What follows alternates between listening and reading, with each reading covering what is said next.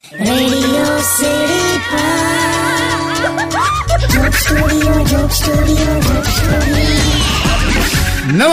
આદાબ સત શ્રી અકાલ જય Shri Krishna radio city joke studio પર અત્યારે આપણે કિશોર કાકા સાથે બેઠા છે અને એપ્રિલ ફૂલ ડે વિશે વાત ચાલે છે. એટલે કાકા તમે ડિટેલમાં આજે એપ્રિલ ફૂલ દિવસ વિશે કીધું કે આપણે ત્રણસો ને પાસઠ દિવસ બનતા જ હોઈએ છીએ. પણ તમે તમે પોતે જાતે નોર્મલી આમ કોઈને બનાયા છે ખરા? એ પહેલા બનાવતો તો.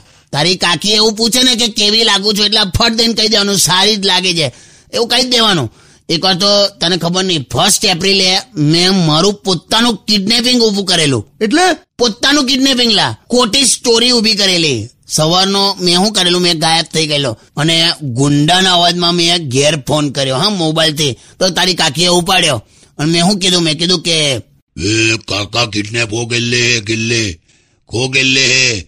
તેરસો રૂપિયા દે કે જા. તેરસો રૂપિયા? એટલે બે શર્ટ ને એક પેન્ટ લેવાનો હતો મારે એટલે. હા બોલો આગળ બોલો યાર. એટલે તારી કાકી એવું કીધું કે ઉનકો ફોન દો. એટલે મેં પાછો નોર્મલ અવાજમાં એવું કીધું કે હોંપાડ કે મને મને આ કે ખતરનાક ગુંડા ઉપાડી ગયા છે. મને છોડાઈ દે મારી નાખશે મને મારી નાખશે. તો એમાં ખબર નહીં મારી બાજુમાં એક કૂતરું આવ્યું એવું કર્યું તો તારી કાકી મને કે એકદમ ગરગડી થઈને કે વિઠ્ઠલ ને પણ લઈ ગયા છે.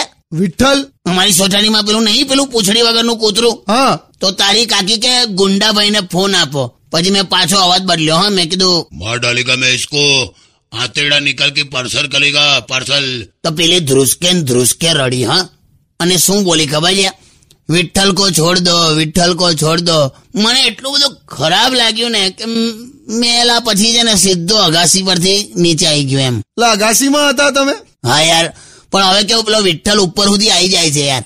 પછી? પછી કઈ નહીં અઠવાડિયું મેં મેં બોલ્યો જ નહીં તારી કાકી હાથે.